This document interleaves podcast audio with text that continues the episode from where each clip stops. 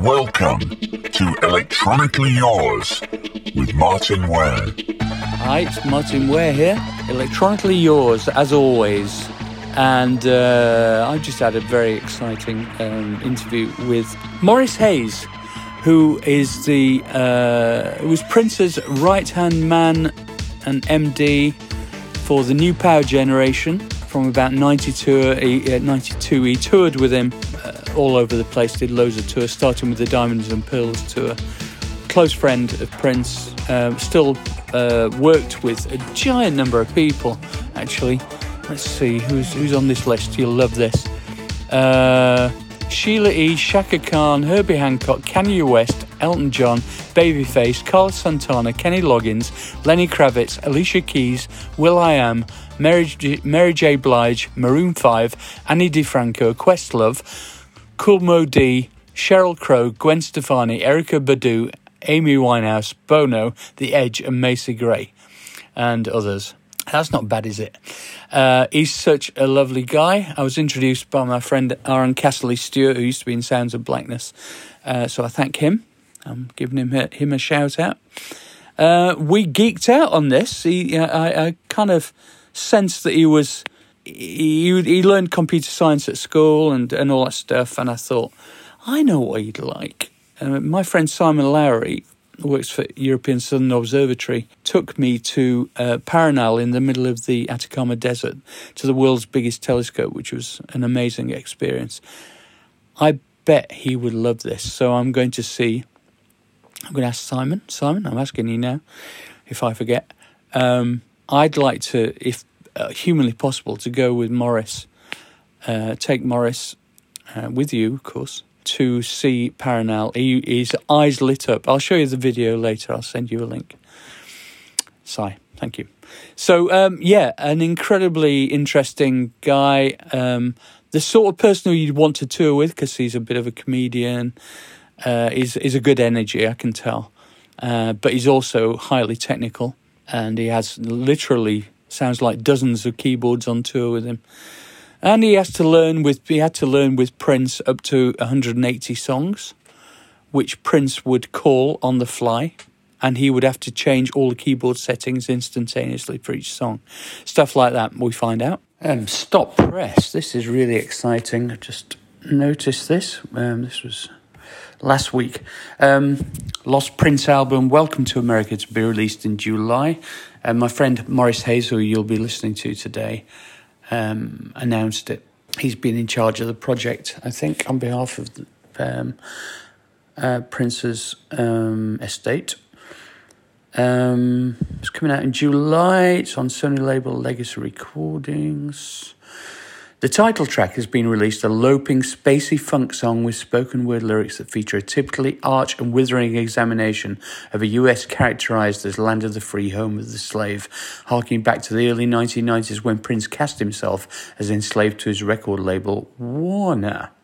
And it's a warning basically about internet culture and massive uh, global entities. It sounds amazing. Um, and the links are included. Um, I'll talk to you a bit afterwards. And here he is, Morris Kevin Hayes.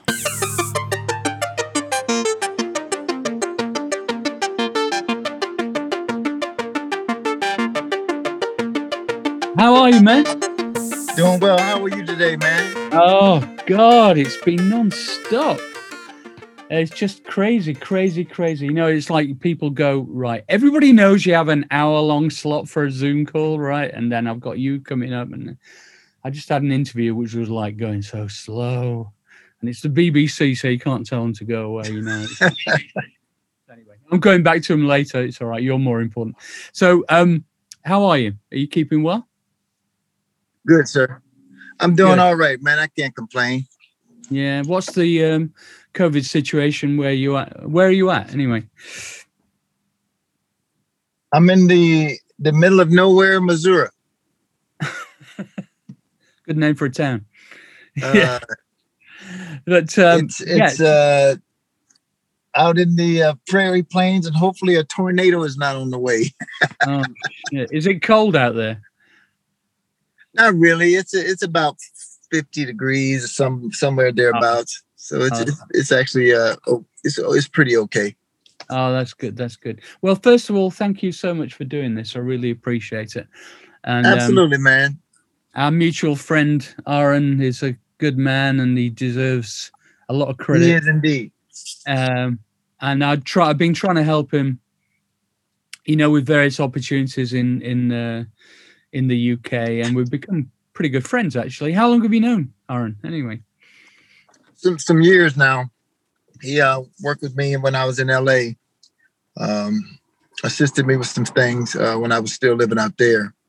Uh, Right. So it's been, oh my gosh, 20, 2013, 2012, 2013, since back then. right, right, cool, cool, yeah. And of course, he's living in my hometown now in Sheffield, in the Yeah. north of it, and um, Ah, it Sheffield. yeah. surprised me, I have to say.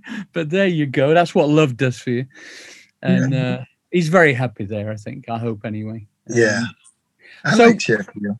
Yeah, it's okay. You've been on tour everywhere though, by the look of it. Now Yeah. I've done my done my due diligence. I've seen all the the stuff that you've been doing. Um, first off, I've got to say, uh, mass, I'm a massive admirer of your work as a keyboard player, apart from anything else, um, and uh, obviously your connection with Prince. And but I'm I'm looking at a list of people that you work with, and it's pretty much my record collection, to be honest. Uh, because I'm I, I I'm a even though I grew up in Sheffield, I'm a soul man. Really, I, I uh, Yeah. I'm not a trained I'm not a trained musician, um, uh, but I grew up listening to Northern soul, and soul music's quite big in the north of England, as you probably know. Anyway, Right, right.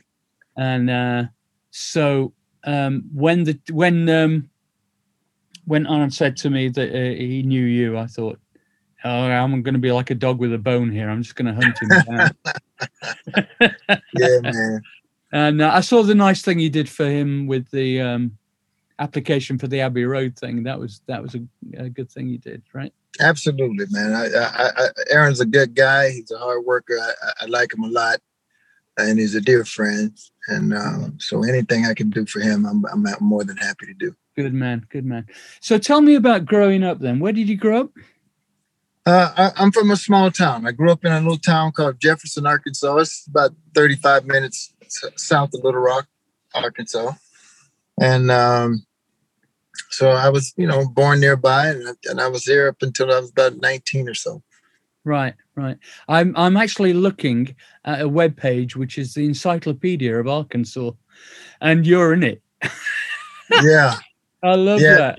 it's yeah, it's kind of crazy. Uh, uh, you know, it's always nice when you can do, do some things that become, uh, uh, especially in your own town, man. If you make it in your own town and and and you have some accolades, it's a, it's an honorable thing. It's cool, you know. Your parents are proud and that sort of thing. Especially for some of the people who said that music ain't gonna get you nowhere. Get you nowhere. You need a proper job. Go and work in a a, you bank. need a real job. Yeah, all that stuff. I got that from my parents as well. Um, in fact, I took a fifty percent pay cut. I, I had a proper. I did have a proper job. I was a computer operator in 1978, and uh, I was only a young guy, so I had no responsibilities, lots of money. Well, I think it was lots for me anyway, you know. And uh, then we signed. Everybody's thinking, "Oh God, they signed a record contract with Virgin Records, right?" And I'm going, "This is." Oh, he must be so rich and successful and he's on the TV and I, I was on half of what I was on as a computer operator for Yeah. three years. And anyway, it all worked out in the end, thanks to Tina Turner. God, yeah, Oh, that's great. yeah, yeah, One of my Um, favorites. yeah. Um, yeah, working with her was w- w- w- changed my life really. Um, Yeah. you got, you know, you got to be open to new opportunities and all that stuff, just to be in the right place at the right time. You know all that, I'm sure. Um, right. So I'm looking at looking here at your your um. You work with Stevie Wonder and Whitney Houston, Elton John, George Clinton, and Prince. That's not a bad lineup. There. That's that. Not a, would not a bad. uh, No, that could pretty much stack against anyone, I would say. Because those guys aren't going to take you on unless you know everything there is to know. you know what, Martyn? It's what's crazy, man, and this is honest to God, man. What's crazy is I'm driving down the road, man, and I got my Spotify playlist going, man, and, and I've been, I, and I, and honestly, I just been driving and weeping, man. I've been like driving my car, and just all of these people that you named and some others have come on my playlist, man, and Really? I just and the tears start coming down, man, because I just think, I like, I thank God, man, like, like I never in a million years, in a million years, would have thought that that's something that I would have been able to do. I just know I wanted to do music and I wanted to work with Prince, and I, I never thought of the wider ramification of all the other people that I would end up crossing paths with and making friends with, and have Stevie Wonder put his hand on my arm and and cry and talk about Prince and and ask me what did I want him what I want Stevie Wonder to do, and I'm like, what? I said, man, you Stevie Wonder, you you, you tell me what you want to do. Yeah, yeah, exactly. You know what I'm saying, man? And I just I just have to just humble myself, man, and just go like, wow, man, it's been a good ride, bro.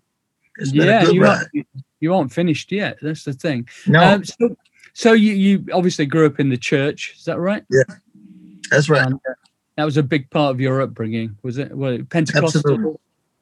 that kind of thing. Um, and um, you know, the number of people um, when I was uh, making all the records in the in the eighties for all the different um, kind of world famous acts and singers and what have you. The the majority of the players that that that, that, that played for me as a producer were from the church. They were from the gospel church, you know Mhm. and um, I, I became very good friends with people like Light of the World and the kind of Brit funk thing, you know, that was happening at that point. And um, it's like a gigantic fam- family. I love that shit. And um, of course, we used to look Yeah. over to um, look over to America and go, you know, we can't compete really, but you know, and uh, but they were they were uh, good musicians. It's like British jazz. It's not quite the same as American jazz. It's a different context, you know.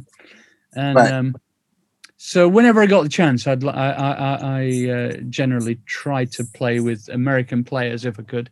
I mean, I, I managed to get Phoenix Horns in to play on a couple of our albums. Oh man, Oh, they they are the real deal. one of the one of the great horn sections of all time.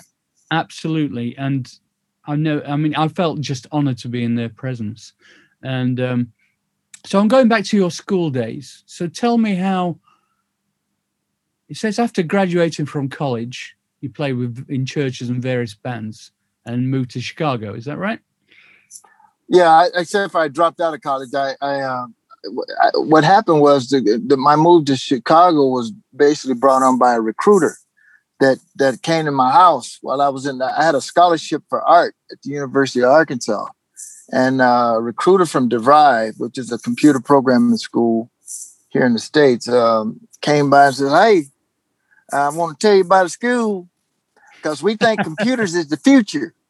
and uh, th- this is going to be the way to go. Moving into the future is computers. I said, computers, huh? really? And they're like, yeah, that's the future. And uh, we think we can get you programming computers and we'll switch you in and you can be making money. You'll be on the front edge of this thing called computer science. I was like, wow, okay. And I took I took him up on it and I went to DeVry and I moved to Chicago to do that. And then I just joined a church where my aunt used to go. And I met a pastor that met me back in the 70s um, that I used to see him on TV all the time uh, down south and um, and and hear him on the radio. And he actually, uh, uh, I stopped him. I just, I, you know, he had like a detail, security people. But I saw him and I said, "Hey, that's Reverend Evans from television." So I'm gonna, I'm gonna talk to him.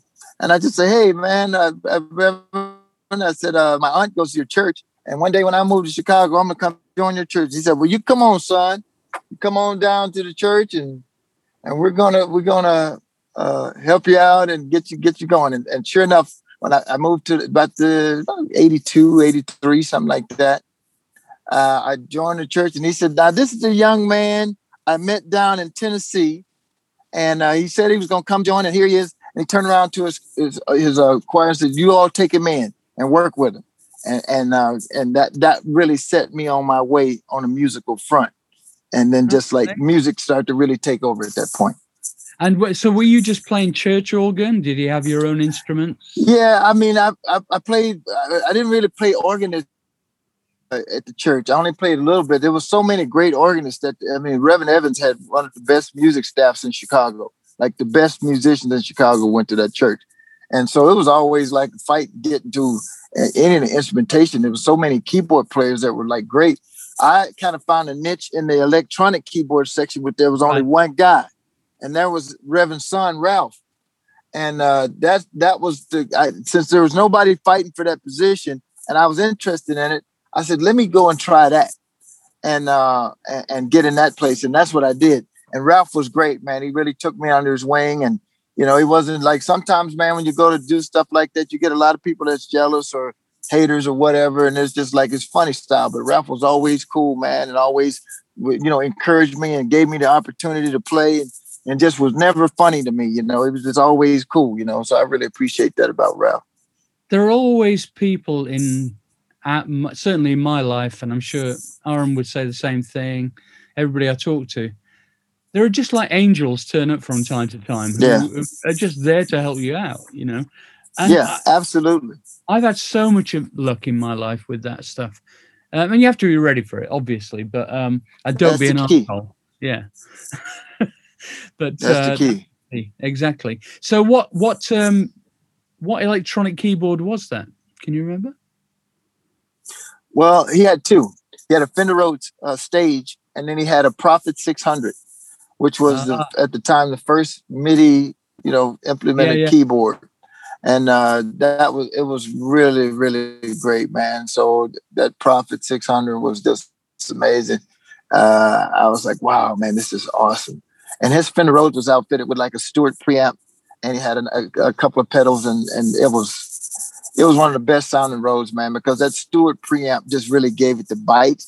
Uh, when you yeah. hit that hit that thing on, it just like it didn't sound like I could tell when whenever it was there and Ralph wasn't there, and you didn't have that preamp, the keyboard sound completely different. Yeah, exactly. Without that Stewart preamp, and yeah. it was just like beautiful. Yeah, I, am a big advocate for pl- plumbing electronic uh, keyboards into amps. I mean, I started out with a Roland. Oh yeah, uh, Roland JP4, uh, and um, we were running it oh, through our wow. friends through our friend's Vox AC30, right, which is an old, old, like 1960s uh, oh, and it yeah, sounded yeah. great, you know, valve amp, and um, a bit, you know, the grit and the compression and all that stuff. Anyway, yeah, so. Big, big, fan of all that shit. Oh, that's um, nice. Yeah, yeah. So, um, so then you're so you had a it had a it says here you had a vibrant. Um, oh, you went to Minneapolis, and uh, hold on, you went to Chicago, Memphis, then to Texas. Co-founded a group called the Business, right? Yeah, yeah. And what, what was that all about? Tell us about that. Well, it was great. I, when I was in Memphis, I was with this band uh, called Fingerprint, and we we had like uh, it was an interesting dynamic because the guitar player was the band leader, it was his band, and the lead singer. You know, it was a great band, but there was always this dynamic between the singer and the guitar player. And so eventually, we we decided we were gonna. We we spent so much time down in Texas breaking our van. We used to have a van and we used to burn the, the transmission up in this thing. Seems like every few months or you know. Uh, so we just decided, well, we were spending so much money on hotels and, and, and travel and transmissions going to Texas. Why don't we just move there? We work there all the time. Let's just move there. Yeah. And so we moved to Austin, and it was one of the best decisions I think we ever made as a band. We took four of the guys that were in the band. Uh, we got a new guitar player and instead of a percussionist, we got another keyboard player. Uh, and and this band was like one of the best in Austin, man. It was awesome, and that band, uh, so many great artists came in to see us. You know, REO Speedwagon, um, Kenny Loggins, like all of these people would, you know, Kirk Whalum, all of these people would would come in to uh, to to see us, and uh, you know, and and Kenny was so mesmerized by the band. He said, "I want to hire all you guys to be in my band." So myself and the key, and the uh, other keyboard player, the saxophone player, he ended up playing with Kenny for years. I had just gotten signed with Motown with uh, Maserati. I went to Minneapolis from Austin. And when right. I got word back from Kenny Loggins, because Kenny told me, he says, here's my secretary's number. I want you to call Mary. I want, uh, you know, call her on Monday. Tell her I spoke to you because he was out on tour. And uh, he told us, you know, it was kind of like being on Gilligan's Island. Like all of these people would come on the island and be like, man, you guys are great. We're going to get you off the island. And then nobody gets you off the island. And so it was like that had happened so many times. We're like, yeah, right. So we called Mary, and the next thing you know, uh, right around this time, I was going to Minneapolis. Derek called me and said, "Man," and he called me back. Uh, Kenny wants me to come out to LA. They want you to come out and audition and whatnot. And I was like, "Wow," but I'm, but I can't. I just signed a record deal, and I can't come out there. So, but it really did happen, man. And he ended up playing with Kenny for a long time. It was a great moment. Right. And how old were you at this time? Oh my gosh, man, that was that's kind of like um, I was in my mid twenties, mid to late twenties. You yeah, were late. absolutely flying then, right? So you thought oh. you. Yeah, yeah I, I love that feeling. You know, when it feels like the world is just some kind of wave that you're riding on. I love that feeling. Yeah, um, it was, it was a big fat scary wave, you know, because man, you out here doing music, man. You know, it's when you're out early on in the game, you moving around, it's really hand to mouth. You know, it's like the gigs are like hit or miss, yeah, yeah. and so it's very exciting. It's it's kind of scary, but it was cool. You know, I felt like I had a good band around me. We all looked out. It was kind of like the Musketeers. We all looked out for each other, and and I felt like I was with a good group of guys. You know. Yeah. Were you always the MD of the bands that you were in? Uh, not always. Uh, uh, you know, I sometimes when I was always a new person in the band. Uh, you know, like in, in the Fingerprint band, uh, uh, the guitar player was, was uh, Angelo was the MD, and uh, you know he he put the music stuff together, and, and, for the most part, uh, when I got to the business, I was pretty much the MD for the business, and then uh, from then on, like Carmen Electra and some of the other bands that I would do, then I, yeah, I was the MD on that, and eventually yeah. for Prince as well. Yeah, and and uh, so tell me about your relationship with the time because uh, it's like you seem to be yeah. kind of interwoven with all that stuff because yeah, i love man. that guys. I've got, I listened to i've uh, listened to the audiobook of um yeah. uh, of his um uh, uh, his autobiography and it's really an amazing book. It's it incredible. Is. morris day yeah. Yeah yeah. So what happened was I was, I, I was um you know just doing some stuff here and there at paisley and I got a call from Jerome Benton. And uh, this is around the time they were, they had done uh, this album for Graffiti Bridge, uh, Pandemonium. And uh, but you know, Jimmy Jam and Terry were busy, man. They were like at the height of their production thing. They're working with Janet, they're working with the Human League, they're working with everybody. They're like doing stuff all over the place, and they really didn't have time to go on tour. You know, they gratuitously, you know, they they they they Prince asked them to do some stuff, and they said, "Yeah, we'll do it." But then once the movie kind of came out and stuff was happening, they said, look, we can't go and tour and because we got too many projects on deck. So myself, a bass player named uh, DOA Derek uh, Derek Allen, and a kid named Bobby Gonzalez that took uh, Jesse Johnson's place. We went out with the time as the new Negroes in the band that we call ourselves the new Negroes in the band uh, with the time and it was uh it, it was cool man i always it, it, it was like a, a, a thing that i said came to fruition well when i saw prince in the time and vanity six when the time came out i said oh my god they're amazing. I'm gonna play with them. And then prince came out i said oh my god he's amazing. I'm gonna play with him too. And it was just a manifestation of something that i said and i was glad to see it happen. I love the time. I, I actually told prince i said prince no offense bro but i said my band we we like looking like the time. We like to play your music, but we like to look like the time because we couldn't get with the butterflies and zebras. But but, but um uh but but but we did love the time because we love the cool swagger and we love yeah. Morris Day and, and that whole flavor right there. We love that. So that was kind of what we like to emulate. And I told him, he said, no, he said, no, nah, man, it's cool. I I created that persona because I knew I couldn't pull it off. So I had to I had to create that persona and put Morris there. So did you do the dance moves and everything? I had to do it all, man. Matter of fact, I wanted to kill Jelly Bean Johnson because, uh, but he, he's the best to me now because he's the one that kind of taught me what it was going to be like dealing with Prince.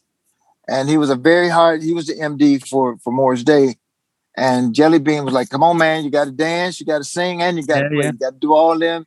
J- Jimmy Jam used to do all that. That's what you got to do. You got to be a mul- got to be a multiple threat. Right? Yeah, he beat up on me every day, man, and just like really whipped me into shape. And uh, I, I, I'm grateful for it now. I was pissed off back then. I wanted to kill. I was plotting his death on many occasions, but but I, but it turned out to be the best thing that could have happened to me. So tell me uh, about your relationship with Prince. I mean, it's the elephant in the room, you know, Yeah. Uh, the, the man who we all look up to so much. I mean, he, I Yeah. can't think of anybody apart from maybe David Bowie who's had such an influence on my career. Yeah. Uh, Yeah, man. uh, You know the thing is, brother, uh, it was um, it was an amazing relationship, and uh, you know, just like anything, it had uh, its ups and downs, mostly ups. Um, you know, I, I think I endeared myself to Prince because of my humor. Uh, I, I mean, I try to be a funny guy. I always like I, I, I probably would have been a, a comedian if I wasn't so shy and and and afraid of of uh, failure in that regard. But I probably would have been a comedian instead because I love comedy. I love you know being funny, the kind of the class clown or whatever. And and I could make Prince laugh, and I could make him laugh hard, man. And and it's one of the things I came to enjoy, man, is seeing him laugh because he really would get into it when he thought something was funny. He always used to tell me, he said, Morris, you're only three jokes short of your own show, man. You got to do your own show. And he actually tried to record me doing my own uh, comedy record one time. And I said, oh my God, no. He scared me to death because, you know, when Prince called, I had him laughing so hard. He picked up the phone and he called one of the engineers in Studio A and just, you know, because there was just engineers just hanging out ready for him to do stuff. And he called down there and said, Ray, put some tape up in A.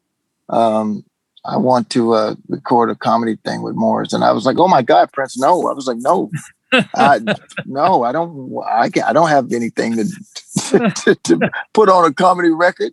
I was just like, oh my God, it scared me to death because, you know, they take everything he say, everything he says very seriously. So when he says go do something, people start moving around. He's yeah, yeah. activating like workers. And I'm like, oh my God, man, no, don't do that. Like, you know, Did you so record it though? Did No. It? I told him no. I said, no, oh my God. I said, I'm just a fool for us. Don't I don't want to make a record. Like I don't have enough jokes to like do. I just do on the fly, you know. I don't know what to do now. You put me on the spot. So I was scared to death. I was like, oh my God, man. I, you know, because it's Prince. And he's thinking like, oh, like you can go just do like uh, like Bernie Mac. And I'm like, no, no, no, no. Uh, I'm not up at that level yet, man. I'm just I goof around, but I'm not at that level. So I know but it that- was a, yeah. Sorry, I was Go going to say, uh, I know that obviously Prince played just about every instrument he could Yeah. lay his hands on by the sound of it. Uh, but did you, um, did you, were you responsible for coming up with arrangements for him and stuff? Only only in only when it came to cer- certain records and certain things like that. Um, You but played on Prince- Diamonds and Pearls though, right? No, no, no. That was before. That was before Oh, was my it? time. I I came on the Diamonds and Pearls tour as the Oh, opening right. act with Carmen and Electra. So Oh, uh. Prince had, had already done that record by the time I. Now I was working at the studio uh, uh, when that was all being done. I was working at the studio in the '80s. You know, as a as a production assistant. You know, I, I had Right. keys to the vans. I would go pick up the talent and go do stuff when they were recording. So they were working on those records when, when I was working in the building as just a uh, production assistant. I see. I see. I'm getting a handle on it now. So, Yeah. so when you were you were actually asked to join the touring band, what year was that roughly? That was the end of '92. So um, after we got off tour with uh with with the you know as the opening act with Carmen Electra on the Diamonds and Pearls tour, that was summer '92. When we got back, uh, we got off the tour. I ran into Prince at the nightclub that he had, Glam Slam, and that's Yeah. when he asked me about uh, joining his band. And then, of course, I had to go through the whole rehearsal process before we ended up doing it the, like the first part of the year in '93 a show at the at his club, the Glam Slam. But I got in the band at the end of '92. And was it true that uh, he used to have uh, a slate of a huge number of songs, and he'd just Oh call my out God. song? Yeah, So yeah. how I, much do you think? I had it on my the, the most I could hold on my keypad that my keypad would accept is 128. and I, and I, and it and it would be full. As a matter of fact, once it got overflow, I had to tell Prince like Prince, I only got 128 slots that this thing can do. I need to take something out if if I'm going to add something in at this point. And you had to uh-huh. tell me I don't want to take out something that you may call. I need you to look at my list and see what we can take out if you want these new things in. So we wow. were like the human jukebox band. And, and it was like if I tried to guess what he wanted out and he called it, then I'm screwed. Because that the, the reason why I had a list and I had all of that in a computer is because all 16 of my keyboards, when I pushed that number in, had to switch to the right sound and the right yes. configuration. Everything had to switch at one time in an instant. So if if I otherwise he wants to go quick and I don't have I don't have time to look at six different keyboards. Like, okay, find the pad on this one, find the synth on this yeah, one, find yeah, the yeah. samples on this one. I had no time for that. So, so it's I all had to do it. It's all a MIDI box that switched everything. Yeah, I had like a studio. I had Studio Fives and uh and a Mac 2 CI computer running OMS, you know, opcode uh, OMS to to direct everything with the samplers to give every keyboard the right patch splits. Because some things I had layered from the the, uh, the keyboard interfaces in the rack under the stage, they were layered to certain keyboards, and like I could put three or four sounds and then split two solo sounds on the, on one keyboard and put one left, one right, all that kind of stuff. I had to set up in the program, and then once you save it, it re- it memorizes all of that, yeah, yeah. and so all yeah. I had to do is hit Purple Rain and whammo, all of the samples, everything comes up so uh, that computer science education came in handy, right? very, very, very handy. It was a lot of flowchart type stuff, and so uh, it, it, it did help me to get my head around it, and it caused me to be able to make some extraordinarily complex uh, systems. I don't know how I would have been able to do my job to make us sound like the record like we did live, because Prince didn't like sequencers, but he did like having samples and having everything sound like the record and yeah. and we could play it in real time that way. And man, that was it was crazy because he could change it on the fly, and that's what well, he loved about it. And he changed the he could change the structure on the fly and everything on the fly, right? Absolutely. My God, this is no joke. I mean, I you know. Obviously, I perform as well, and uh, it frightens yeah. me to death what you're saying. Did it ever uh, fuck up at any time? Oh my God! Well, not him. I mean, he, even he when Prince, even when Prince messed up, he could he could mess up again and sound like it was that what it was supposed to be. Yeah, it's like that's jazz, right? Yeah, he could he could do that. He could do the Miles Davis, and and it, there were no wrong notes for him because he could just repeat it and make it look yeah. like that's what he intended to do. He's and so, yeah. but for us, there would be technical glitches that, of course, that would happen, and could be sometimes could be pretty disastrous. But you know, for the most part, it worked. We had really good techs. I understood the tech, you know, and so uh, just every now and again a mishap, but you just had to learn how to like get around it. And we figured out, you know, contingency plans on how to get around it. Right, right. Well, yeah. I mean, obviously, you are a valuable man to have around, uh, to say the least. Um, I was talking to, uh, I did an interview with Thomas Dolby, and he oh, was, yeah, God, he was telling me favorites. Yeah, he was telling me when the Fairlight first came out, he did a mm-hmm. tour and uh, he was playing uh, a venue in Sheffield, my hometown, mm-hmm. and um, he didn't have a spare because they cost thirty five thousand pounds. Thirty five, yeah, exactly. Yeah. a lot so of money. He, he, turned up, and his entire set was on the Fairlight, and he wouldn't yep. boot up. So he had to cancel the gig completely. There was no plan B, you know. I, that's a bit too edgy for my taste, you know. I, I, we we also had Fairlights. I remember when I first came uh, to Paisley and was working as a production assistant. They actually did have two Fairlights, and on both of the Fairlights, on the uh, CPU box, there was a big sign that says it was a turnkey system. It said no no key, no show. A big right. giant sign on the side of it.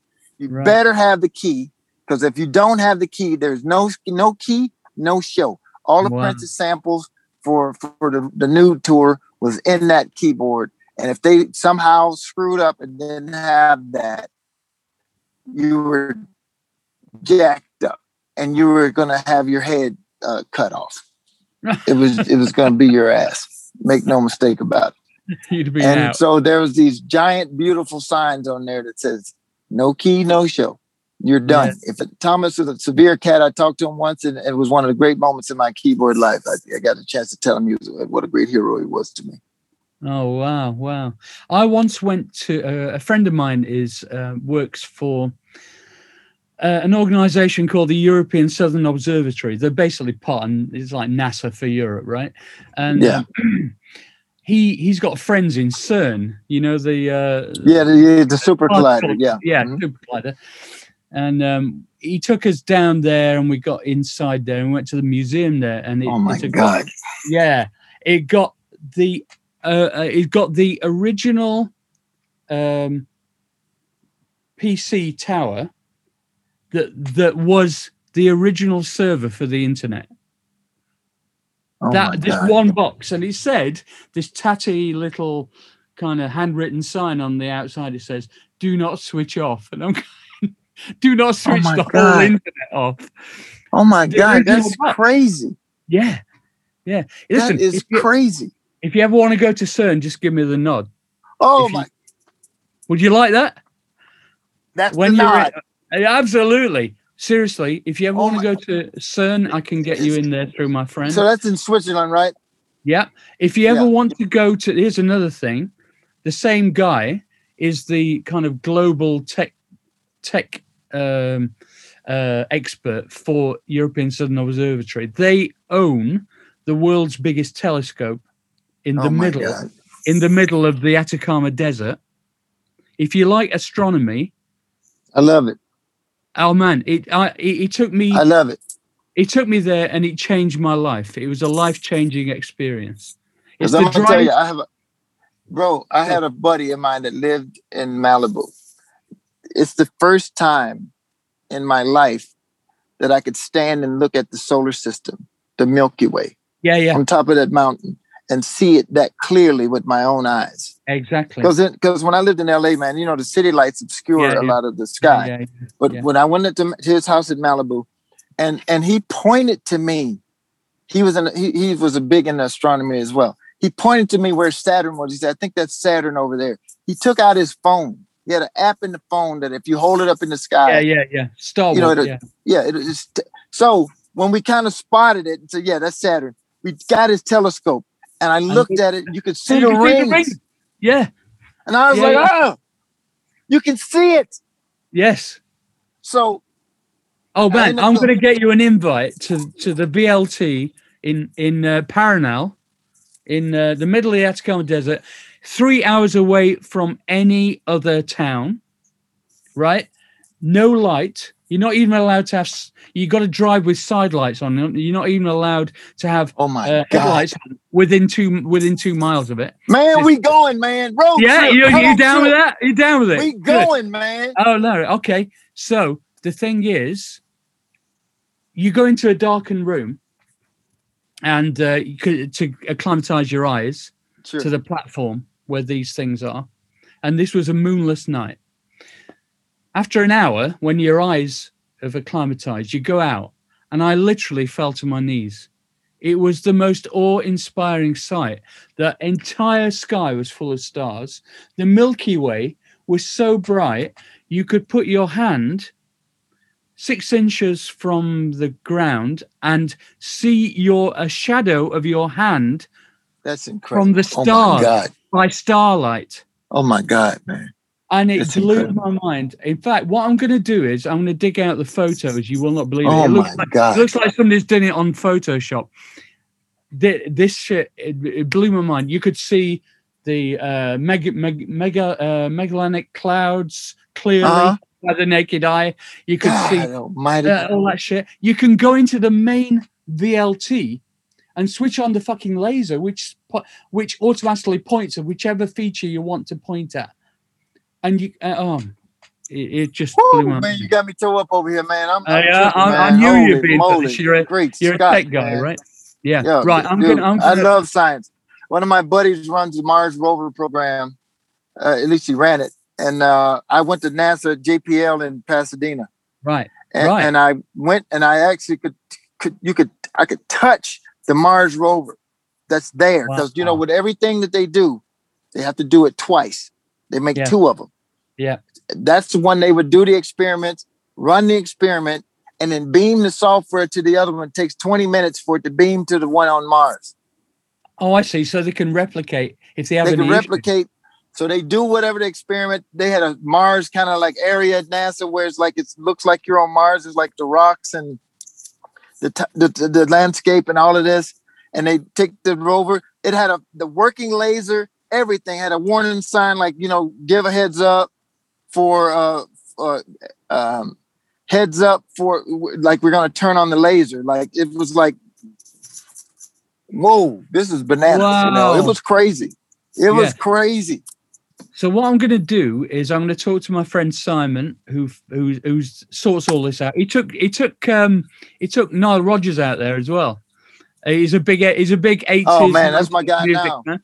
Right. So um I'm, and I'm gonna as a thank you to Aaron, I'm going to now, you know- Aaron out there as well. Now you know it's another buddy I have, uh, and, and I say buddy lightly because I only met him once, uh, uh, and I know he's a big science buff too.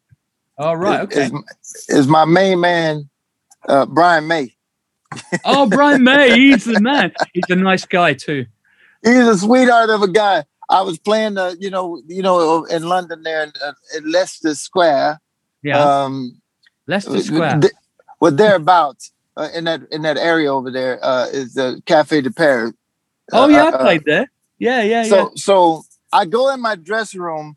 Who but Brian May is sitting in it? I'm like, what? You know, what the hell is Brian May doing in my dressing room? I'm like, holy jeez, mother of Christ, what in the world is going on? And our drummer Michael Bland, like, hey, it's Brian May. I'm like, I fucking know it's Brian May. Like, Well, what what was he doing in your dressing room? he was in there hanging out and he's talking. I'm like, holy crap! And like, great Scott, man, what is going on? And just so we just chopped it up with Brian for a minute. I'm like, oh my god, bro, this is too heavy for me today, man. It was so awesome. Should have got him to play with you. He, I oh do my like god, bro, I do that like his guitar awesome. playing. But he's a severe cat when it comes to some space stuff too, man. He's he's a he's a brilliant dude, man. Well, Love Brian. Oh god, we need to talk about. Look, I'm serious about this. I'm going to check it out. I'm and I'll, serious, bro. I'll come. I'll come. I'll come back to you. It will change your life beyond doubt. I've toured the world. You toured the world. You've done. You've had amazing experiences. This is like suddenly. Oh man, that's crazy. suddenly you I- think you understand how the how the uh, the Aztecs and the Mayans would look at the stars and go, yeah, "They're only- mean- there's no twinkling stars at all because there's no moisture in there. It's the driest place on Earth, so it looks like a star cloth, and it looks That's about just 200 incredible. away. Yeah, That's incredible. And see, what's great about it too is, you know, my, my guy was telling me at NASA, you know, because I, I'm I, I- I'm a science geek, man. I really love science in school, yeah. So I know a lot of the missions. And I kind of impressed him because he said he gives tours. He told me so. He said, "Man, Morris, I'm really impressed." He said, "Usually I give these tours, you know, and people are just kind of like, yeah, yeah, yeah, and this, that, and the other." He said, "You know all the missions." He said, "That's like really cool that you know the missions." And he was telling me about, uh, you know, one day had a Mars rock, and and I asked him. I said, "Well, how, how do you know this rock's from Mars?" He says, "Well," he said, "Mars has no uh, uh, magnetic field." So the rock configurations are completely different than they are on Earth, just because uh, they don't have a magnetic field. So that's because it was a pretty good size of a rock, Yeah, yeah, yeah, and I'm like, how the hell did it get from Mars to here? yeah, yeah. You know, nobody threw it that far. So how did it get it? So he was just telling me about it, and how did he know? But then the thing that really gassed me, he says, you know, Morris, he says, you when you think about, because I was talking about like Kepler and and and of course, you know, all of the different uh, the uh, telescopes that were out in space, and, and you know, and and uh, and he says, well, when you think about it, Morris, he said, when you're standing on Earth looking at the at uh, the stars, you're looking at the past. That the the, the, the amount of time that it took the light from those Yeah. stars to get here, that was billions of years ago in some cases. yeah, yeah. And it's like you're just now seeing it with your naked eye. You're able to stand on Earth and see that far. Like the fact that I can look at Saturn with my naked eye, bro. I know and then incredible. but then put the put not even a powerful, not even like what we're talking about, what you're talking about. This is Yeah, just a, a, a mag, magnifying glass, a, a- telescope you can have in your own backyard. And yeah, my yeah, man just happened to have a nice one, one something. Yeah, but yeah. it was good enough to see the rings on this freaking thing. And I'm like, oh my god, you talking about something out in the middle of the desert with no light? Oh, oh my god, you, you can't Bro. believe what you're looking at. It's just, and also all the um, all, all, all the uh, all- all the astronomers, Mhm. they stay nearby, and they've all got their own personal tele- uh, telescopes. yeah. So and they, God, they, and they they got the ne- they got the prosumer level, so they got the ones that are computerized and point sure, sure. and all that stuff. But uh, they just stood outside their Adobe huts, right? And they're going, what, what do you want to look at now? Should we have a look at the moons around Jupiter? Yeah, let's have a look at Io. And, uh, and I'm going, and these are just, and then when you multiply that by about 10,000, you got the VLT, the World Telescope. Oh, anyway, you, anyway, we're going to do that shit. I'm right? geeking out, man. I'm completely, I'm completely geeking out. This is Um, the only thing that gives me more crunk up than music. You know what I mean? Like when we talk, talk about music and science, man. Because Oh, it's like to me, they're both in the same sphere. To me, they both have that. They they're able to generate the same kind of feeling to me. It's the sacred geometry. Yeah, That's what it is. There's a reason why all this stuff sounds right, and it's because of the uh, mathematical relationships. Okay, Yes. I'll go. I've got a book for you if you're a geek. You'll love this, and it's an old one actually. Um, it's a guy called um, Douglas Hofstadter, and it's it's it's called um, Gödel, Escher, and Bach: The Eternal Braid. Oh my God! Uh, and I know You it sounds, me send me an email, and I'm I'll send you an find it, email. I'll write it and I'm gonna find it. Uh, it's really good, and it basically the argument of it all is uh, that that creativity, intelligence, music, uh, art is all the same thing. And Right. this is it- it's basically compiled. He used to write for Scientific Amer- American, Uh-huh. and it's it's a compilation of all his um his kind of columns, and it's really readable and interesting. Some of it is like you know quantum physics. I don't understand that shit. Yeah, but that's that's killer though. That yeah, I, I'm looking something to, to, to download in my Apple Books. If it's if it's Oh, a man, download, it- I'll grab it. Well, it won the Pulitzer Prize uh, uh, about 30 Yeah. years ago, right? So it's just Wonderful, my favorite book of all time. Anyway, wonderful. we're getting close to the end of our lovely talk. Um, we've hardly touched on a load of stuff, but um, what, what are you up to at the moment? Well, man, you know it's uh, I'm I'm making a move as you can see. I'm towing some Yeah. stuff. I went to Minneapolis. I did some television, and now I'm headed back home. I'm gonna move, and then I'm working on the uh, new Power Generation record, and we're looking to have something about us, you know, uh, within the next few months. Start dropping some tunes, man, and uh, I'm I'm digging what we got going so far, and I want to keep continuing to write some new stuff and and developing new stuff for New Power Generation. Great. And if you ever fancy a free remix, just let me know. I've got my own studio and Hey, Nice. how about how about a 3D remix? I've got a 3D sound co- company. I could do one of those. what? Yes. Oh, yes. I've been Oh doing it for man, years, this is man. this is epic, man. Yeah, yeah. This also, I can epic. render it. I can render it into binaural, so it's 3D for headphones. Oh, my This god! is what I do for a See, living. that's the kind of stuff I'm talking about. I got a chance to see a guy, dude. Yeah, you that's should- awesome. Yeah, we're Yeah, gonna you- talk beyond this, man. This is Yeah, this is amazing. We'll talk I'm beyond gonna- this. I'm going to send you that book and my my uh, company, and you can check out all the projects we've done uh, around the world. I've done stuff in New York and in America, and I've done live 3D sound Wonderful. gigs at the Roundhouse, uh, where we had a, a, a, an electric storm in three dimensions before we came on Wow. stage. And uh, Dude, that that's awesome. See, this yeah. is the kind of stuff I was thinking about doing an EDM project with my guy in LA, David Alexander, and we wanted to do like a, you know, like uh like like 3D rendering and stuff like this, where we like render stuff on stage and see 3D sound, and we wanted to try stuff with these backpacks that feel bass and so that people Yeah, could actually be like interactive with the sound. but we and- can and, do uh, almost even like silent concert We've done we've done that shit, and we can help you. If you ever want to do it, we can tell you how, how, how to do it. We've got the software. this So, is great. We did it. We did it. interviews yet. This is great. we did uh, we did a gig in um, Hamburg, and there's a there's a venue called Yeah. the Elbphilharmonie. It's brand new. It's the best concert hall in the world. Classical concert. Wow. They do, all sorts of stuff. It looks like an alien has created this place, right? And um, Man, that that is so dope. and it's like you know eight stories high. It's got four balconies, and it's all like super futuristic.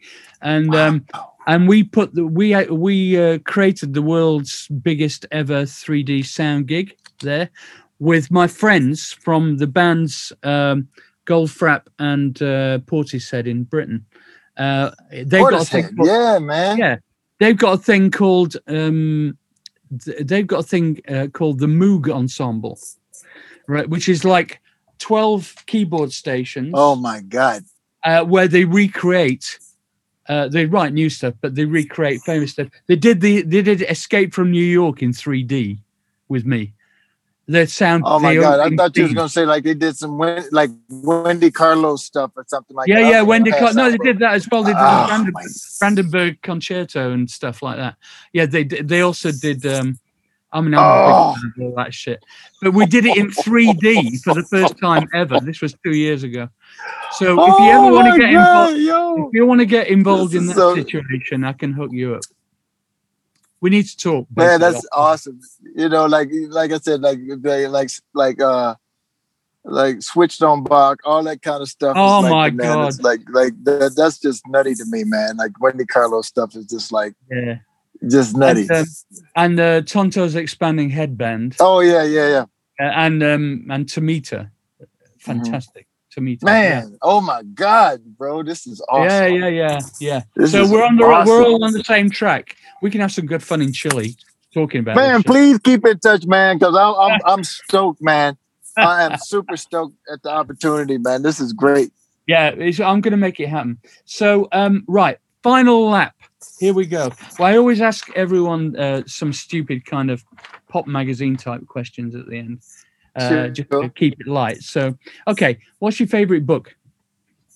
Uh the Alchemist right now, man, is like uh is pretty heavy duty. I mean, the Alchemist is is uh, uh a friend of mine turned me on to it, and it's just it's a it's a legendary classic. Yeah, I know that. I know that. book. and, and and and so it's just you know just one of those great books that, that that's just a good read and good to have. Cool. Um, and your favorite TV program? It can be old, new, series, one off. Man, you know what I used to love, and it used to. I just thing is, I couldn't. uh I I, I was always touring, and I would miss it, man. I used to love Lost, man. I used the J.J. Abrams Yeah. um, Yeah. show, and and it was crazy, man, because I used to love Alias and Lost, and me and my wife would uh, at the time would watch it, and but I get pissed off because I go on tour, and then you know, man, it just I'd miss so many episodes that I'd be like, forget about. It. I'm so lost now. I don't even know what's going on. Um, but I ran into a guy that was at Prince's house, and, he, and he's an actor named Greg. Uh, uh, what's Greg's last name?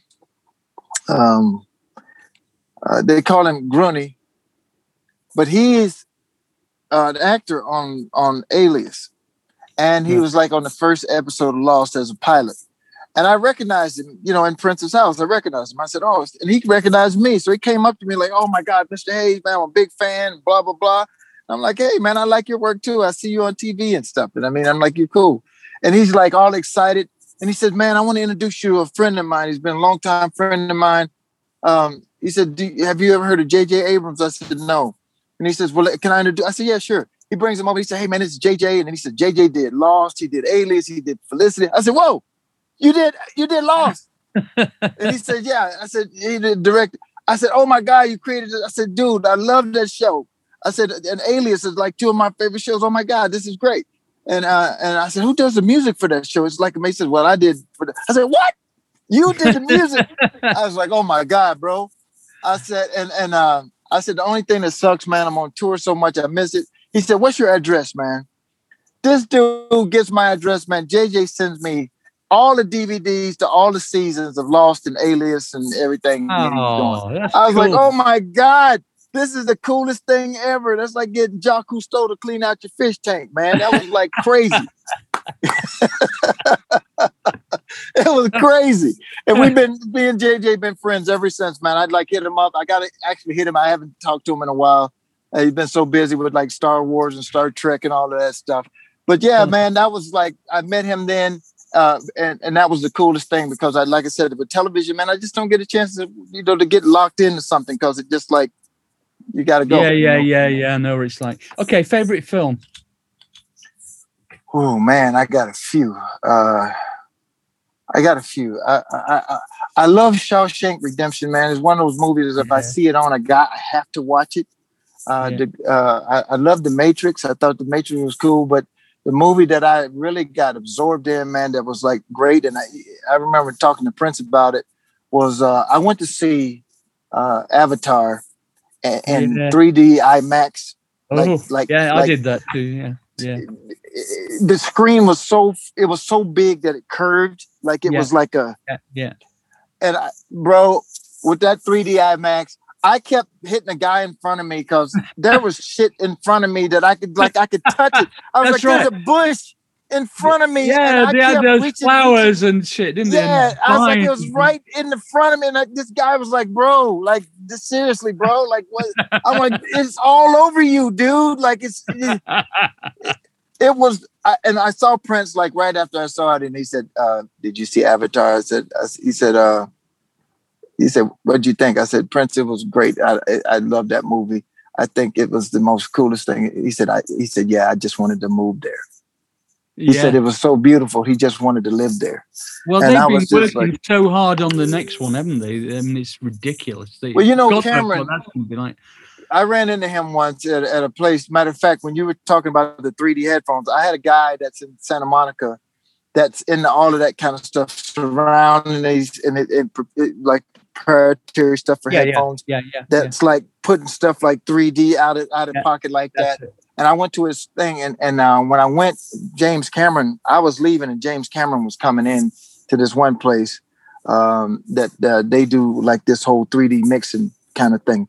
Uh, and and I was leaving, and he was coming in. So he invents tech. I mean, when he's making a movie, like like even with Avatar, man, they invented a lot of stuff to just even be able to shoot that film with.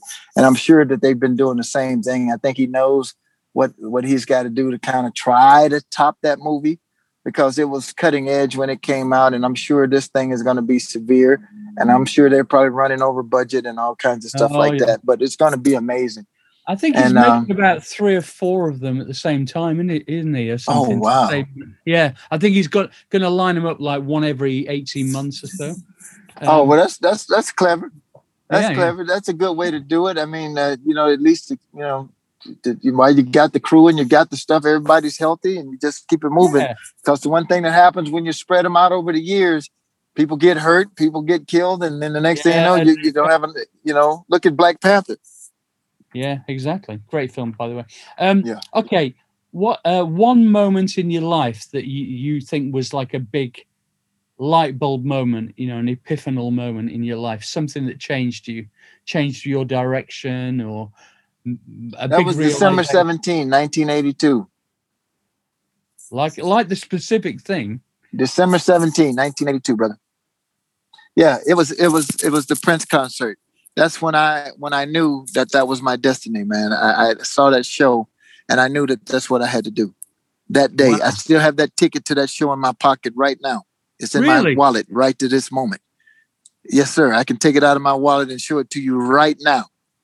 This ticket Wow. from that concert changed my life, and I knew that that was what I had to do. Did you tell Prince that? I told you know what's crazy? I told him that at the and I didn't tell him directly. I was sitting next to him while I was telling to Shelby J, one of our singers. We got to talking about it, and I and I told her the story. And Prince was sitting next to me, and he said, "Is that true?" And I said, "Yeah." And I took the ticket out and I showed it to both of them. And and and uh, I never told it to Prince because, you know, I looked up to Prince, man, and I thought, you know, if, if I told him that story, and he and Prince had a tendency, like, you know, he kind of kind of bat your little thing down, you know, and it'd be like, I always felt like if he shot it down, I'd really be heartbroken. I'd really be like, Oh, I oh see man. And so I I, didn't never tell him about it and wanting to be like, oh yeah, whatever, dude, and and, and Yeah. poo poo it or something like this. So I just kept that to myself. but I told Shelby because I've just it was basically just telling her like I know you can make it happen if you wanted to, if you try. And I said that's what happened to me. And I told her the story, and Prince just happened to be set, sitting there, and um, uh, he just happened to be sitting there, and it was just like uh, it was crazy. That, and that was toward the end of my run with him. That's a great answer, I have to say. One of the best. Um, other musical artist or composer? I'm sorry. Sorry, which other musical artist or composer? Uh, oh man, so many great uh, artists and composers that I love, man. Patrice Rushen is like amazing to me. Uh, I just heard some of her film score work, and it's it was breathtaking to me. It was really? it was incredible.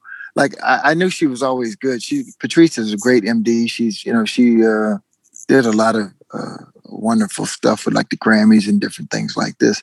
But I heard her some she played her soundtrack score stuff, and I, I was know she did this shit at all. Oh my god, it was so severe.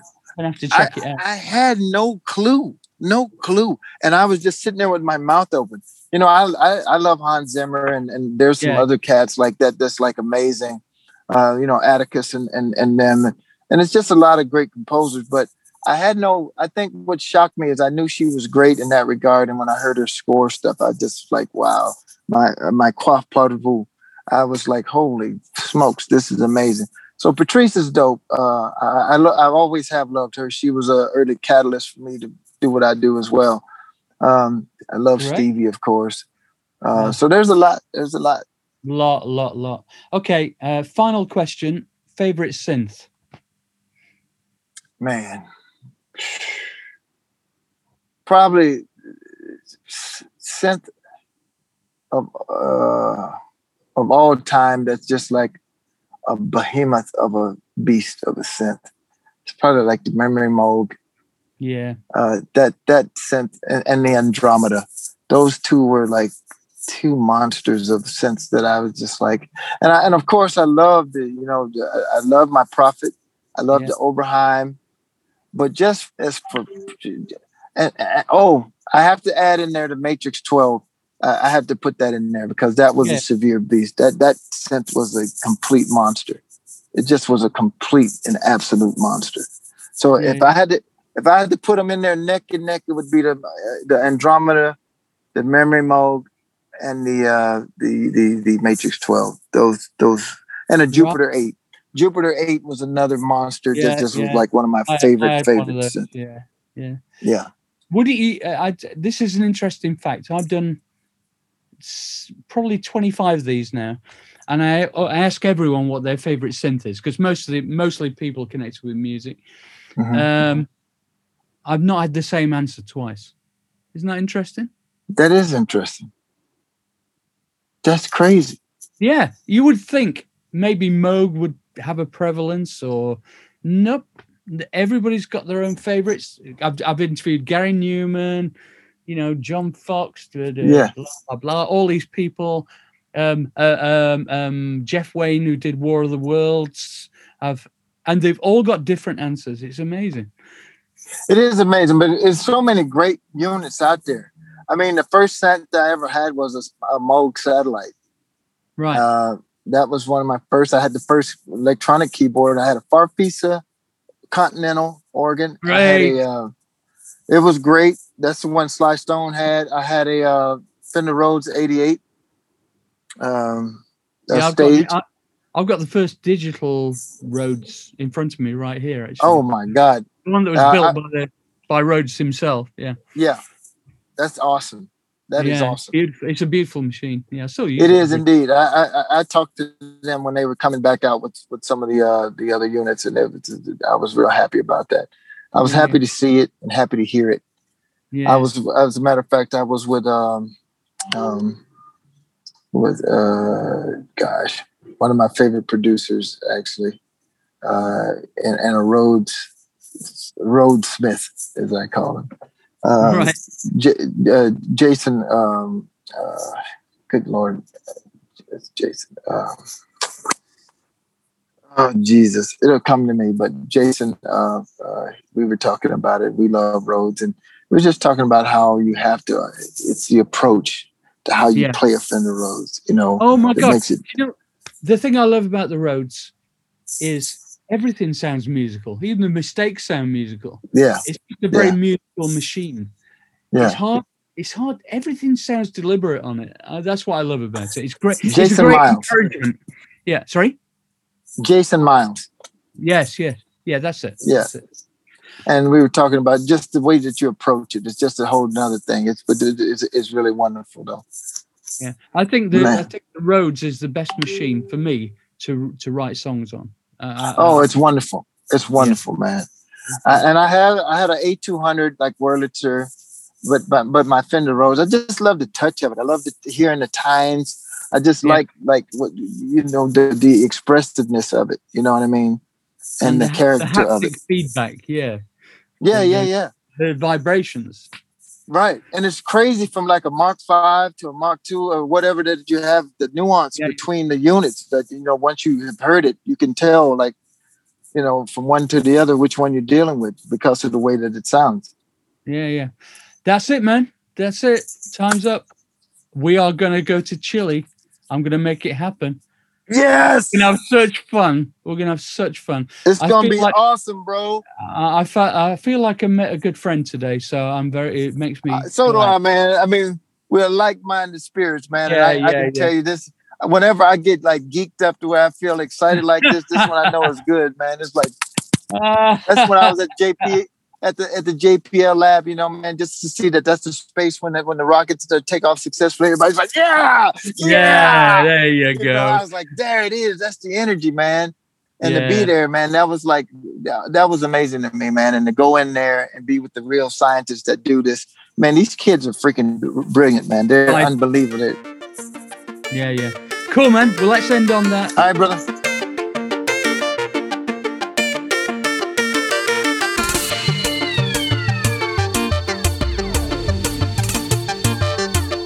That was Morris Hayes from New Power Generation, who toured and made albums with uh, Prince throughout the 90s.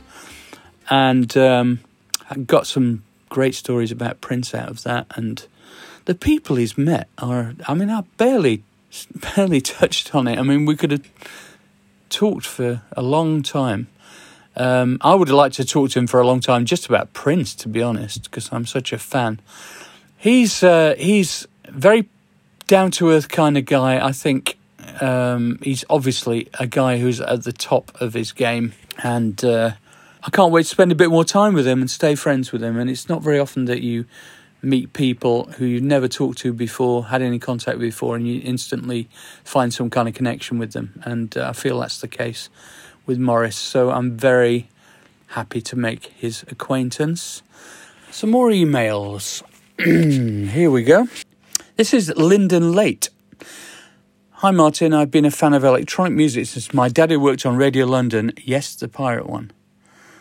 One day he brought home an album called An Electric Storm by White Noise. I was very young at the time, but the sounds intrigued me, and the B side scared the shit out of me too. The Visitations is like an oral nightmare. It is terrifying. Uh, you should go and listen to it. It's on Spotify. An Electric Storm by White Noise. Uh, anyway, I've seen you many times, always in the front row, Sumo and Paul Wilkinson, who are two of our most loyal fans. And uh, hello, Sumo and Paul. Uh, I'm loving the podcast, very entertaining and enlightening. I enjoyed Thomas Dolby as he is a good friend and neighbour when he's home. Hope you will be able to interview the wonderful Hannah Peel soon. Okay, I'll consider that. This is Rob Aitchison. It's quite a long one, this, might have to edit it. Uh, hi, Martyn. Just saw your tweet. I'm a massive fan of your work since way back. Saw the, the League and mid year at Hammersmith a couple of years back. Epic. What's the league got to do with anything? Anyway. Um, and your podcast is a wonderful reminder of how good that music is and all it has meant to me. The LPs have been out a lot recently. It certainly helped relieve some of the downers in the past year. I digress. And then he goes on to uh, show an interest in the sponsorship thing um, that I mentioned. I'm looking for a sponsor for the podcast. So I'm going to respond to Rob. Um, I haven't had a chance yet, but I will do shortly. It's from Marcus Benson. Hi, Martin. A couple. Martin spelt wrong. Ah. Uh, a couple of guys that might be of interest are Moby. Not a terrible idea. I think he once said that he really liked Heaven 17. I might have imagined that though. Uh, John Grant. Yeah, interesting. Um, love the Numan interview. Looking forward to a possible John Foxx interview. Well, um, it's already been out if you're listening to this. Um, hi, love your podcast. I've been working from home since March 2020. Oh, this is Brian Bella, and podcasts are keeping me sane. Interview ideas Men Without Hats. They were more than Safety Dance and Pop Goes the World. Their earliest stuff is very synth based. I didn't know that. I'm not sure I'm a big fan of Men Without Hats, to be honest. Rough Trade? Uh, not really. Um, Buffy Sainte-Marie. I loved Soldier Blue. Uh, I've not heard what she's been doing recently. I don't really see how that's got anything to do with electronic music, even at a distance. Uh, but I do. I think she's got an amazing voice. Um, last and not least, the only non-Canadian on my list is Dave Stewart from Eurythmics. Uh, uh, oh wait, one more, Ryuichi Sakamoto. Um, I would uh, be happy to talk to either of those. Uh, I'll put them on the list. Alan Oxley. Hi Martyn, greetings from Los Angeles. I hope this finds you well. Thank you. I've been enjoying the Electronically Yours podcast series immensely. It's a good word. Rather fine listening material while daydreaming in my garden here in the City of Angels. Oh. It would be wonderful to hear you chatting with Karl Bartos of Kraftwerk. I am uh, going to approach him soon. Um, I think I've talked to him in the past. I can't remember though. Um, no, I think it might have been uh, Wolfgang Flür that I talked to, actually. I imagine he has some fascinating tales. Another one to throw in the ring horror soundtrack master John Carpenter. That would make me very happy. I think he wrote some of the most amazing electronic music for film. The theme from Escape to New York, Escape from Escape from New York. Um, is one of my favourite pieces of electronic music, and I had the absolute pleasure of performing it with the Moog Ensemble, uh, which was put together by Will Gregory from Goldfrapp and and uh, Adrian Utley from Portishead, who I'm uh, I've already interviewed and will be coming out soon. Their interview uh, performed that on stage in three dimensional sound on my system with them. Oh my God, that was a thrill. Uh, all the best. Thanks for creating such a captivating series. Alex from Reinhardt Music, he says. Uh, okay. And this is Patrick Patrick E. Moore. Patrick. Is that? Patrick? Spelt in an Irish fashion. Dear Martyn, hope this finds you well. Wanted to drop a line to convey my gratitude for your podcast. I'm a lifelong Heaven 17 fan. Really enjoying your recent interviews. Roisin and, and Foxx are particularly scintillating. Looking forward to listening to what comes next. next. Sending warmest regards from Brussels. Patrick, curator originally from Dublin. Dublin, which is where my son is at the moment studying at Trinity College. Um, if you have any ideas for the programme, electronically yours, sorry, I always get that wrong, electronically Martin, M A R T Y N, at gmail.com. Uh, any ideas for the programme, praises, grumbles, um, observations are good. You know, things that perhaps I missed about one of the guests. Um, which you found fascinating because it all all all the things that you say to me kind of feed into um, the decisions I make about which guests to ask next. So it's not just ideas for guests. It's like uh, maybe there's people I'd not even considered um, who are connected in some way, and they don't have to be musicians, by the way. It could be comedians, uh, creatives of all types, filmmakers, um, designers, anybody who's got something interesting that can hold people's attention for an hour and have had, you know, some significant experiences that I can um, kind of wheedle out of them, I'd be very happy to hear from you. Um, so until the next one, certainly stacking them up in the old store cupboard now. Um, I've probably got three months worth. Definitely got three months worth. Um, uh, so let me know who you want me to interview, and I will see you next week. Bye.